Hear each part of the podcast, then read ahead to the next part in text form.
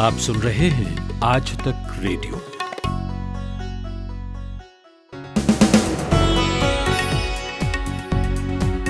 नमस्कार, ये दिन भर है। आज तारीख है पाँच अक्टूबर और मैं हूं Aman Gupta.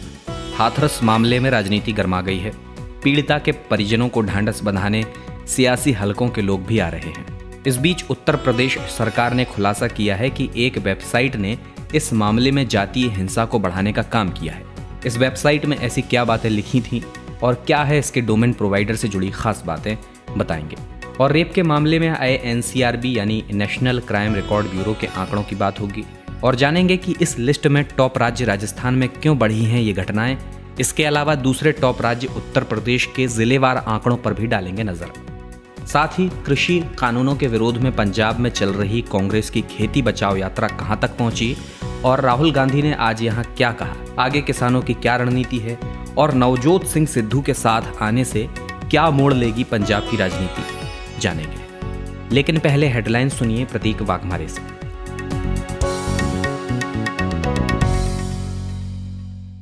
Hepatitis C virus की खोज करने वाले तीन वैज्ञानिकों को इस साल का मेडिसिन का नोबेल पुरस्कार दिया गया। अमेरिका के वैज्ञानिक हार्वी ऑल्टर, चार्ल्स राइस और माइकल हॉकटन को साल दो हज़ार बीस का नोबेल पुरस्कार देने की घोषणा की गई। जम्मू कश्मीर के पुलवामा में सुरक्षा बलों पर आतंकी हमला हुआ। अज्ञात आतंकियों ने अंधाधुंध फायरिंग की। इस आतंकी हमले में दो जवान शहीद हो गए जबकि पाँच घायल है। बिहार चुनाव से ठीक पहले आर जे डी के पूर्व नेता शक्ति मलिक की हत्या को लेकर पार्टी की मुश्किलें बढ़ गई हैं। इस मामले में तेजस्वी यादव और तेजप्रताप यादव के खिलाफ एफ आई आर दर्ज की गई है। मलिक की पत्नी ने कहा कि उनके पति की हत्या राजनीतिक कारणों की वजह से हुई है। कर्नाटक कांग्रेस के अध्यक्ष डीके शिव कुमार और उनके सांसद भाई डीके सुरेश के चौदह ठिकानों पर सी बी आई ने छापेमारी की। सूत्रों के मुताबिक छापेमारी के दौरान सी बी आई को पचास लाख रुपए का कैश मिला है। इस कैश को लेकर अभी पूछताछ जारी है। हाथरस गैंगरेप केस को लेकर उत्तर प्रदेश के A D G law and order Prashant Kumar ने कहा कि पोस्टर और सोशल मीडिया के जरिए माहौल बिगाड़ने की कोशिश की जा रही है। जातीय हिंसा फैलाने की नीयत से सरकार को बदनाम करने की कोशिश की जा रही है। देश में रेप की घटनाएं लगातार सामने आ रही है। हाथरस मामले के बाद अब मध्य प्रदेश के होशंगाबाद में एक दलित महिला के साथ गैंगरेप की खबर सामने आई। पीड़िता का आरोप है कि आदिवासी ग्राम पुनौर में गांव के दबंगों ने घर से उसे उठा लिया और उसके साथ गैंगरेप किया। एम्स की सात डॉक्टर्स की टीम ने बीते दिनों अपनी एक रिपोर्ट में ये कहा कि सुशांत सिंह राजपूत की मौत आत्महत्या करने से ही हुई है। ऐसे में इसमें मर्डर जैसी कोई बात नहीं है। और भारत में पिछले चौबीस घंटों में कोरोना के चौहत्तर हजार से ज़्यादा नए मामले सामने आए और नौ सौ तीन लोगों की मौत हुई। हालांकि मामले बढ़ रहे हैं लेकिन रिकवरी दर चौरासी प्रतिशत से ज़्यादा है। हेडलाइन से आपको ज़रूरी खबरें पता चल ही गई होंगी। अब एनालिसिस की बारी है, तो शाम के न्यूज़ एनालिसिस पॉडकास्ट दिन भर में आपका स्वागत है। मेरा नाम अमन गुप्ता है। हाथरस में हुए बलात्कार के मुद्दे में अब सियासी रंग गाढ़ा घुल चुका है। पीड़ित परिवार के यहाँ राजनेताओं का आना जाना लगा है। कांग्रेस के पूर्व अध्यक्ष राहुल गांधी और पार्टी महासचिव प्रियंका गांधी के बाद भीम आर्मी चीफ चंद्रशेखर भी पीड़ित परिवार से मिलने हाथरस पहुंचे। काफ़ी हंगामे के बाद पुलिस ने चंद्रशेखर के साथ दस लोगों को परिवार से मिलने दिया। हालांकि यूपी पुलिस ने इस मामले में भीम आर्मी चीफ सहित चार सौ कार्यकर्ताओं के खिलाफ धारा एक सौ अठासी और एक सौ चवालीस के तहत केस दर्ज किया है। आज आम आदमी पार्टी के राज्यसभा सांसद संजय सिंह और विधायक राखी बिड़लान भी इधर पहुंचे। यहां उन पर स्याही फेंक दी गई। इस दौरान आम आदमी पार्टी के कार्यकर्ता भड़क उठे। पुलिस को कार्यकर्ताओं को काबू में करने के लिए लाठीचार्ज भी करना पड़ा, जो आए दिन यहाँ बात बात पर हो रहा है।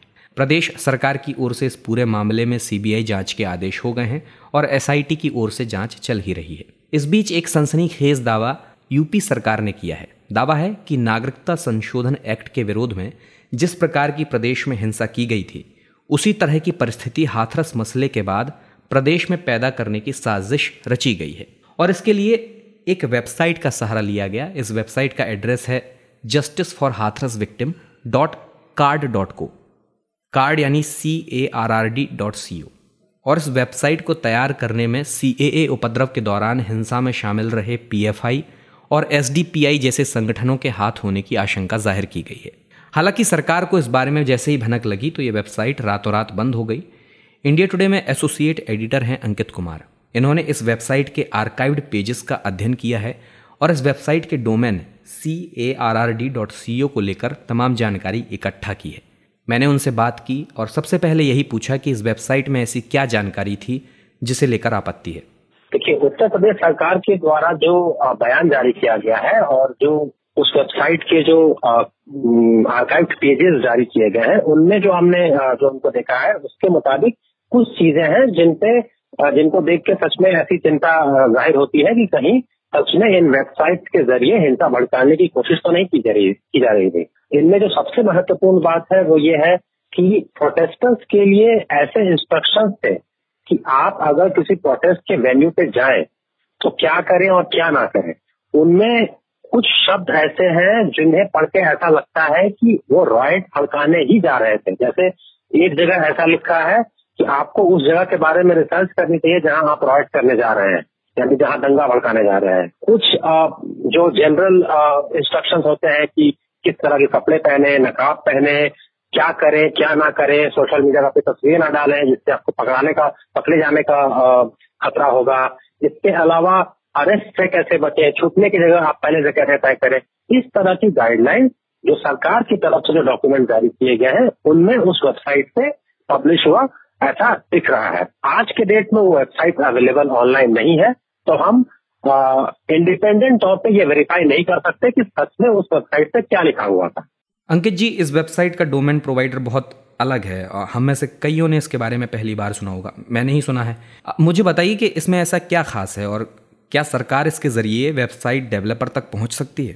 देखिए, आमतौर पे इस तरह के केसेस में क्या होता है कि सरकार के लिए थोड़े थोड़ा आसान होता है उन तक पहुंचना, क्योंकि आप किसी वेबसाइट के उस डोमेन तक पहुंचते हैं जहां पे वो वेबसाइट रजिस्टर होता है और आमतौर पे जो डोमेन का एडमिन होता है वो बता देता है कि ये वेबसाइट किसने रजिस्टर कराया था। इससे सरकार के लिए बड़ा आसान होता है ये पता करना कि आखिर वो रजिस्टर किसने कराया था। इस केस में मामला थोड़ा अलग है।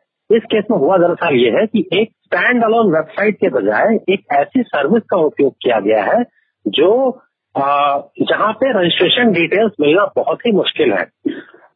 एक सर्विस होती है जो अमेरिका से चलती है, उसका नाम है C A R R D यानी कार्ड। ये सर्विस छोटे वेबसाइट, एक पन्ना का वेबसाइट बनाने की जो फैसिलिटी है फ्री ऑफ कॉस्ट, ये अपने यूजर्स को देती है। अब इस वेबसाइट में सबसे खास बात ये होता है कि कोई भी व्यक्ति बिना अपनी जानकारी दिए हुए एक पन्ने का एक वेब पेज बना सकता है। और अभी अगर हम देखें तो इस केस में, हाथरस के केस में, ऐसी ही वेबसाइट का उपयोग हुआ है। तो पुलिस के लिए, प्रशासन के लिए, जो इन्वेस्टिगेटिंग एजेंसीज हैं उनके लिए ये पता करना मुश्किल हो जाता है कि आखिर वो एक पन्ने का वेबसाइट किसने बनाया है। ये पता करने के लिए हमने क्रेड के जो संस्थापक हैं, हालांकि इसमें एक और खास बात है कि जो क्रेड के संस्थापक हैं वो अपना नाम तक नहीं बताते हैं, वो एक छद्म नाम जो एजे है, एजे के नाम से जाने जाते हैं। तो हमने सुबह उनसे बात की, हमने पूछा कि क्या आपके पास इस बात की जानकारी है कि हाथरस के नाम पे जो वेबसाइट बनी हुई है और भारत में उस पर जांच शुरू हो गई है, ये किसने बनाया था। तो एजे ने हमें ये बताया कि चूंकि इस वेबसाइट के बारे में पहले ही एक कंप्लेन आ चुकी थी कि इसमें ऐसे कंटेंट है जो उनकी पॉलिसी के विपरीत है, तो उस कंटेंट को डिलीट किया जा चुका है और इसलिए उनके पास भी इस वेबसाइट को, यानी जो हाथरस वाली वेबसाइट है, बनाने वाले का नाम, पता, ब्यौरा कुछ भी नहीं है। तो ऐसी हालत में उत्तर प्रदेश पुलिस के लिए ही ये आरोप तो लगाना आसान है, लेकिन ये साबित करना और उन लोगों तक पहुंचना बहुत मुश्किल हो जाएगा कि आखिर ये वेबसाइट शुरू किसने की। जी अंकित, आपने जैसा बताया इस हिसाब से तो लगता है कि सरकार के लिए तह तक जा पाना बड़ा टेढ़ी खीर होगा। अच्छा, मैं ये जानना चाहता हूँ कि फिर इस डोमेन को शुरू करने के पीछे मकसद क्या था और क्या इस पर बनाई गई वेबसाइट पहले भी आंदोलनों को भड़काने का काम करती रही हैं? देखिए, ये सर्विस शुरू हुई थी दो हज़ार सोलह में कार्ड की।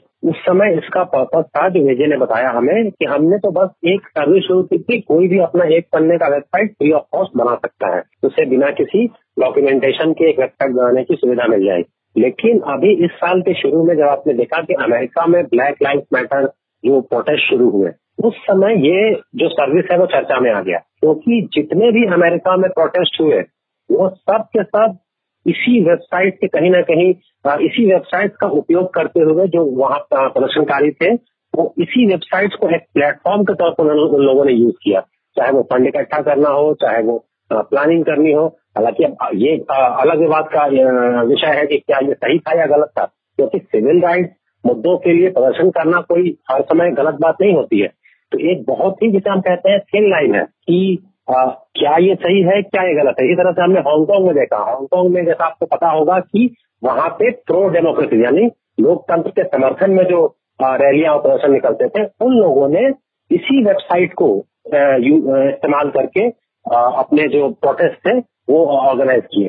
तो एक्टिविस्ट लोगों के द्वारा जो आ, सिविल राइट्स ग्रुप होते हैं उनके द्वारा इस वेबसाइट का इस्तेमाल करना कोई नई बात नहीं है। इनफैक्ट ये आज पिछले कुछ महीनों से ये वेबसाइट दुनिया भर में अलग अलग मुद्दों, चाहे वो एनवायरमेंट का मुद्दा हो, चाहे वो शिक्षा का मुद्दा हो, चाहे वो सिविल राइट्स का मुद्दा हो, दुनिया भर में जो एक्टिविस्ट ग्रुप्स हैं वो इस वेबसाइट का इस्तेमाल कर रहे हैं। लेकिन अब ये एक अलग इन्वेस्टिगेशन का विषय है कि क्या कुछ लोगों ने इसी प्लेटफॉर्म का उपयोग इसी आ, इस प्रदर्शन के दौरान क्या हिंसा फैलाने के लिए भी किया, ये एक जांच का विषय है।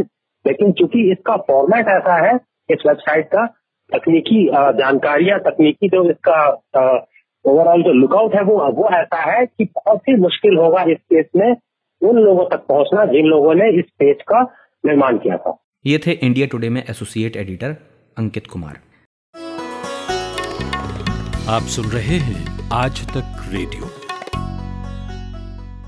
देश में आए दिन सामने आ रही दुष्कर्म की घटनाएं अपने आप में इस बात की तस्दीक करती हैं कि महिलाओं के प्रति अपराध कितना बढ़ गया है। एन सी आर बी यानी नेशनल क्राइम रिकॉर्ड ब्यूरो का आंकड़ा कहता है कि भारत में जो रेप के केस रजिस्टर किए गए हैं इसमें ये बात शामिल है कि बहुत सारे केस रजिस्टर ही नहीं होते। तो जो केस रजिस्टर हुए हैं उनके आधार पर जिन प्रदेशों की हालत सबसे ख़राब है वो है राजस्थान, उत्तर प्रदेश, मध्य प्रदेश, महाराष्ट्र, केरल, असम, हरियाणा, झारखंड, ओडिशा और दिल्ली। कुल केसेस में से दो तिहाई से ज़्यादा केस इन्हीं दस प्रदेशों से आते हैं। हमारे डेटा जर्नलिस्ट हैं दीपू राय।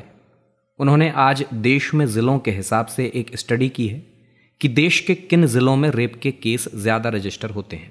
मैंने उनसे बात की। देखिए, सबसे बड़ी बात की जो डिस्ट्रिक्ट वाइज डेटा भी सामने आए हैं उसमें सबसे ज़्यादा राजस्थान और मुंबई, भरतपुर और अजमेर, ये ऐसे डिस्ट्रिक्ट या सिटी कह लीजिए, इनकी नंबर्स बहुत ज्यादा हैं जहाँ पे कि रिपोर्टेड रेप केसेस दिखते हैं। सबसे ज्यादा अगर हम कहें तो केरल का भी एक सिटी है एर्नाकुलम, जहाँ पे कि सबसे ज्यादा रेप केसेस जो रिपोर्ट किए गए हैं उनके नंबर्स सामने आ रहे हैं। इसके बाद आप देखेंगे कि बीकानेर या भौंसवाड़ा, उदयपुर, भीलवाड़ा, ये सारे ऐसे डिस्ट्रिक्ट है जहां इंडिया के जो टॉप डिस्ट्रिक्ट हैं जहां पे सबसे ज्यादा रिपोर्ट किए गए हैं रेप केसेस। तो एक पूरे डिस्ट्रिक्ट वाइज अगर आप पैटर्न देखें तो आप राजस्थान एकदम से प्रोमिनेंट स्टेट है। और वैसे भी दो हज़ार उन्नीस का जो एन सी आर बी का डेटा है जो मिनिस्ट्री ऑफ होम अफेयर्स के अंदर आता है, उसके डेटा को देखने के बाद साफ लगता है कि राजस्थान में रेप के केसेस लगातार बढ़ते गए हैं। और सबसे ज्यादा बड़ी वजह इसकी ये मानी जा रही है कि खासतौर से जो फ्यूडल कैरेक्टर के स्टेट हैं वहाँ पे ये नंबर्स देखने को मिल रहे हैं। लेकिन दूसरी ओर केरल जो जहाँ पे कि दो सौ पचानवे परसेंट के आसपास अगर एक डिकेड में देखा जाए तो रेप केसेस बढ़े हैं।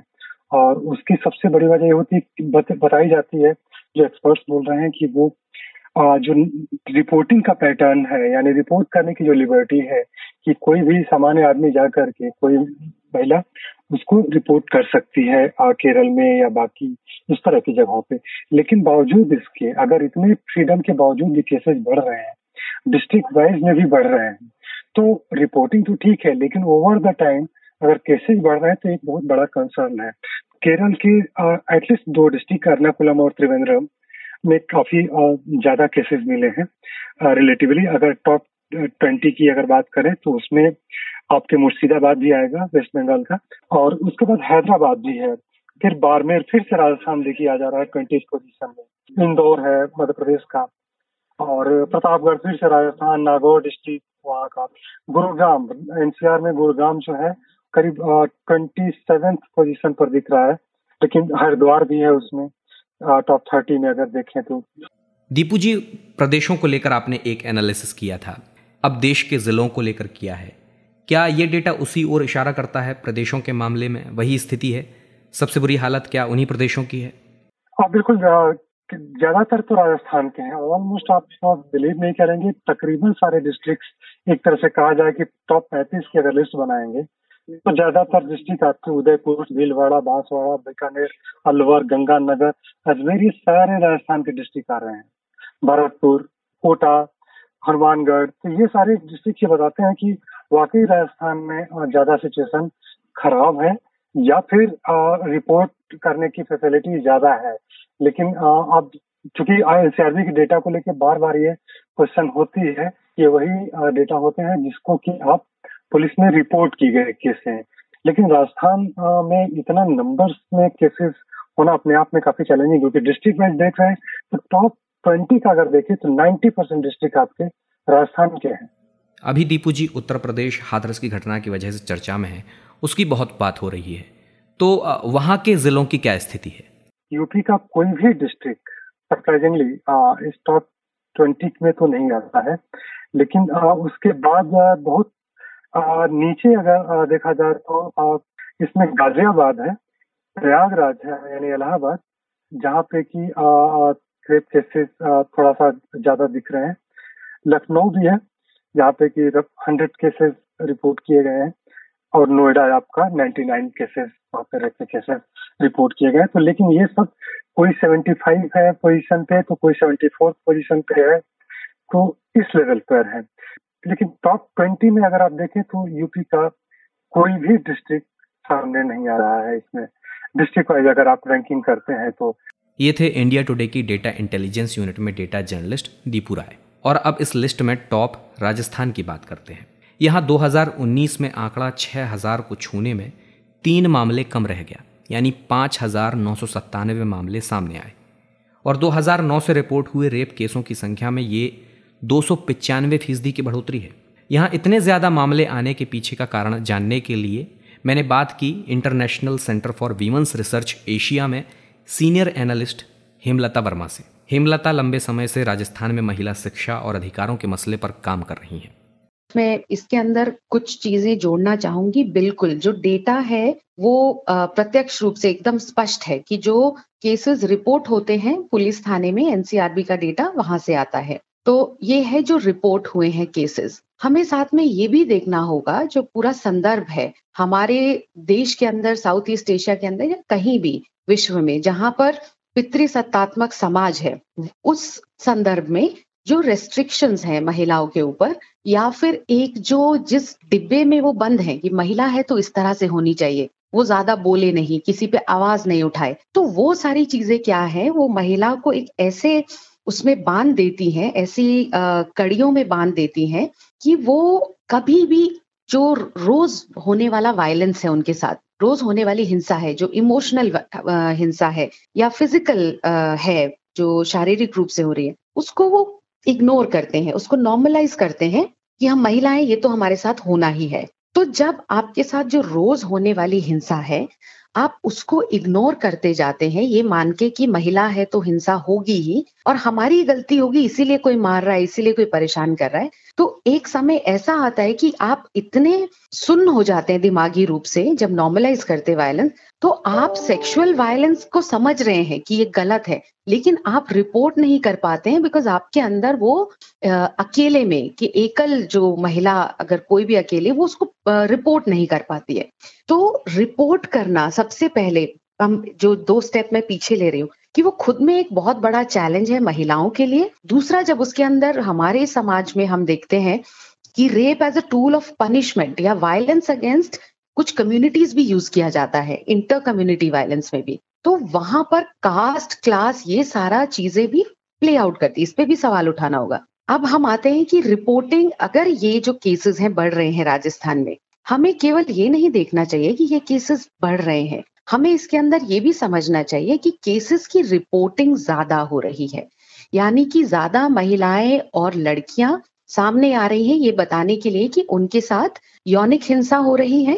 बिकॉज ये जो फिगर है एनसीआरबी का, जिसके अंदर बताया गया है कि जो क्राइम रेट है पर लाख पॉपुलेशन, एक सौ दस पॉइंट चार, और वो है आ, उन क्राइम्स का जो क्राइम अगेंस्ट वुमेन है, जिसके अंदर सेक्सुअल वायलेंस जो रेप है वो भी आएगा और आईपीसी के अंडर आने वाले बाकी क्राइम्स भी आएंगे, sexual harassment at work place भी आएगा। ये सब कुल मिला के सारे तरीके के जो क्राइम्स हैं उनको मिला के ये सारी रिपोर्टिंग है।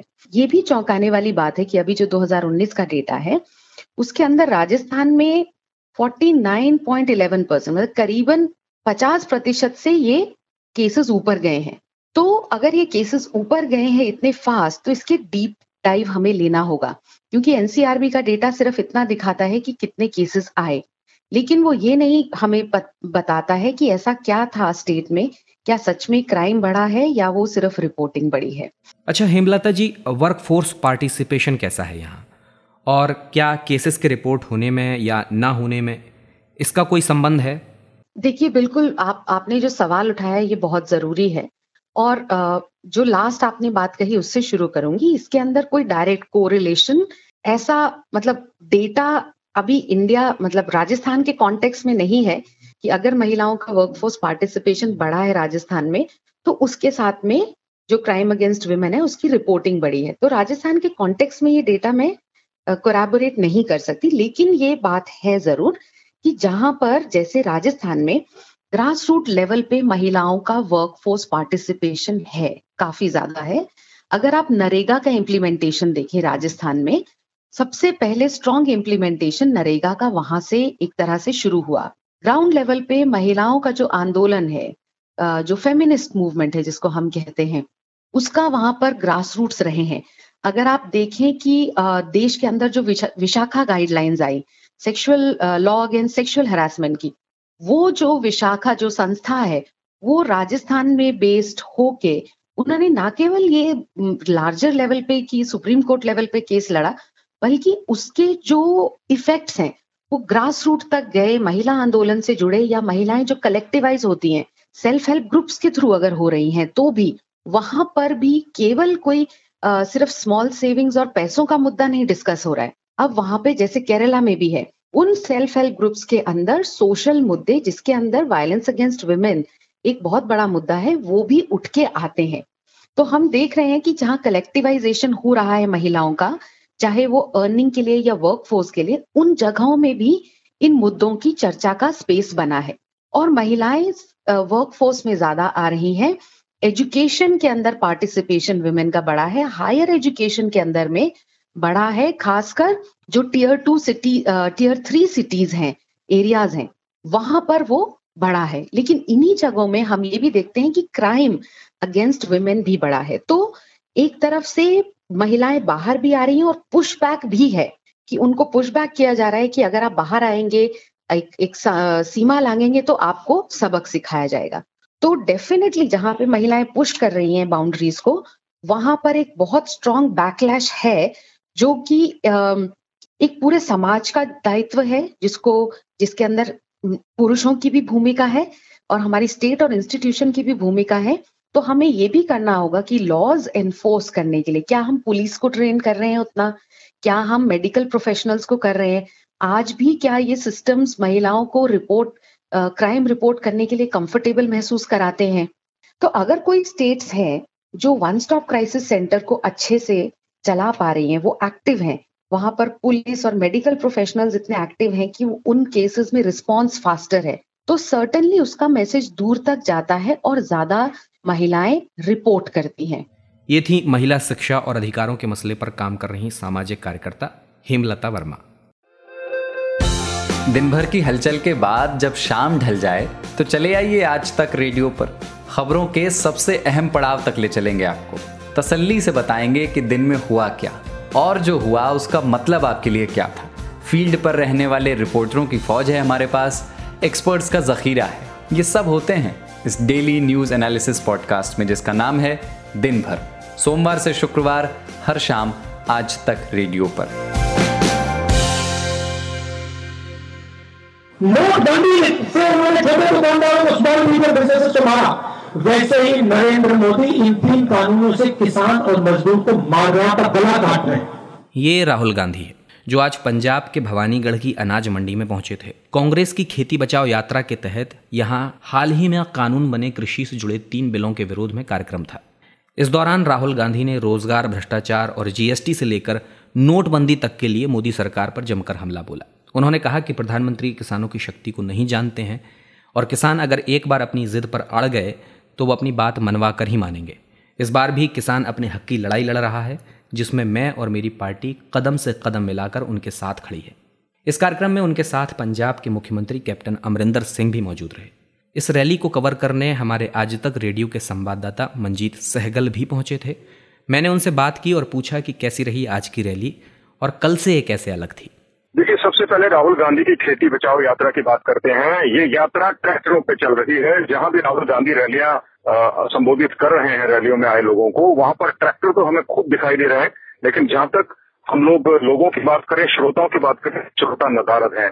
कल की बात करते हैं, मोगा में जहां पे उनके पहले दिन की रैली थी, वहां पर जैसे ही राहुल गांधी का भाषण शुरू हुआ, दर्जनों के हिसाब से लोग पंडाल से बाहर आ गए। और आ, हमने लोगों से बातचीत की तो लोग ये कहते सुने गए कि देखिए, एक तो राहुल गांधी के आने का समय सही नहीं था, दूसरे भाषाओं की बड़ी भाषा की बड़ी दिक्कत है। वो हिंदी में बात करते हैं और हमें सिर्फ पंजाबी समझ आती है। कुछ लोगों ने ये भी कहा था कि वो तो सिर्फ नवजोत सिंह सिद्धू को सुनने के लिए यहाँ पे आए थे, या फिर कुछ लोगों ने ये भी कहा कि राहुल गांधी को पंजाब के मसलों से मसलों के बारे में कोई जानकारी नहीं है, तो ऐसा कुछ लोगों ने कहा, चले गए। अब खैर, आज राहुल गांधी की खेती बचाओ रैली का दूसरा दिन था। दो तीन जगहों पे उन्होंने रैलियां संबोधित की, वही हालत था। अभी ताजा ताजा कुछ देर पहले उनकी जो रैली समाना में थी, समाना में हमने देखा कि ज्यादातर लोग ट्रैक्टरों पे मटर गश्ती कर रहे थे, इधर उधर घूम रहे थे और पंडाल खाली पड़ा था, खाली कुर्सियां वहां पे थी। राहुल गांधी के भाषणों की अगर बात करें तो वही पिछले दो दिनों से लगातार केंद्र सरकार और प्रधानमंत्री नरेंद्र मोदी के प्रति हमलावर हैं। और वो जो बड़ा सवाल कर रहे हैं वो यही कि जो तीन नए कृषि कानून अभी अस्तित्व में आए हैं, ये कानून न केवल किसानों, खेत मजदूरों, बल्कि आम लोगों, आम ग्राहकों के भी हक में नहीं है और उनके साथ बहुत बड़ा धोखा है। और इसके अलावा सीधा सा कह रहे हैं कि ये जो तीनों कानून है वो आ, काले कानून है और उनको जल्दबाजी में पारित किया गया। अच्छा मंजीत, आपने नवजोत की बात की, मुझे याद आया कि कल की रैली में वो भी थे। करीब चौदह महीने के बाद उनका कैप्टन अमरिंदर सिंह से सामना हुआ था, तो अब यहाँ से पंजाब की राजनीति क्या मोड़ लेगी? क्या किसानों के मुद्दे के सहारे वे एक बार फिर कांग्रेस का हिस्सा होंगे? देखिए, जैसे ही अकाली दल और भारतीय जनता पार्टी का जो गठबंधन था वो टूटा और अकाली दल जैसे ही एनडीए से बाहर आया, वैसे ही नवजोत सिंह सिद्धू की अचानक जो कीमत थी राजनीतिक मायने में वो बढ़ गई। उनको पहले से ही उनकी तरफ आम आदमी पार्टी और दूसरी पार्टियां डोरे डाल रही हैं। सबका यही प्रयास रहा है कि नवजोत सिंह सिद्धू एक सशक्त चेहरा है, अगर वो हमारे पाले में आ जाते हैं तो उनका पलड़ा भारी हो सकता है। एक तरफ से कांग्रेस को भी ये लग रहा था कि नवजोत सिंह सिद्धू हो सकता है अपना पाला बदलते हुए वापस भारतीय जनता पार्टी में चले जाएं, और यही सोचकर आपकी हाईकमान ने अपने प्रयास तेज किए कि किसी तरह सिद्धू को बनाया जाए। और पार्टी के हाल ही जो जिनके अपॉइंटमेंट हुई है, हरीश रावत, उनको सबसे पहले मुख्यमंत्री कैप्टन अमरिंदर सिंह से मिलवाया गया और उसके बाद वो तुरंत नवजोत सिंह सिद्धू से तीन दिन पहले मिले। और वहां से आने के बाद उनका बड़ा जबरदस्त बयान था कि नवजोत सिंह सिद्धू कांग्रेस का भविष्य है और जल्द ही नवजोत सिंह सिद्धू को कोई बड़ी जिम्मेवारी भी दी जा सकती है। तो कुल मिलाकर पार्टी की तरफ से इन दोनों नेताओं की दूरियां खत्म करने की कोशिश की गई और देखना दिलचस्प होगा कि ये दूरियां सचमुच में खत्म होती हैं या फिर वो बरकरार रहती हैं। जी मंजीत, आपसे अब ये भी जानना चाहता हूं कि पंजाब का आपको क्या मूड लगता है? आगे इस बिल को लेकर किस तरह की तैयारियां हैं वहां किसानों की? देखिए, जहां तक इन बिलों को लेकर मूड की बात है, किसान जितने संगठन है या फिर विरोधी पार्टियां हैं, यहां तक कि सत्तर और कांग्रेस भी इस मुद्दे को ज्वलंत रखना चाहते हैं, इसको गरमाए रखना चाहते हैं। किसान अभी भी रेल की पटरियों पर डटे हुए हैं, सड़कें जाम किए हुए हैं और कई जगहों पर टोल प्लाजा पे भी जमे हुए हैं। किसान संगठन भी कह रहे हैं कि जब तक ये कानून वापस नहीं होंगे तब तक उनका धरना प्रदर्शन जारी रहेगा। और बात अब ये उठ रही है कि अब किसान दिल्ली भी कूच कर सकते हैं। ये थे आज तक रेडियो के संवाददाता मंजीत सहगल। तो अब चला चली की वेला है। इस कार्यक्रम के लिए साउंड मिक्सिंग की कपिल देव सिंह ने। आज तक रेडियो पर आज पॉडकास्ट में मैंने जल थल मल किताब के लेखक सोपान जोशी से खुले में शौच मुक्त भारत बनने को लेकर चुनौतियों पर चर्चा की है।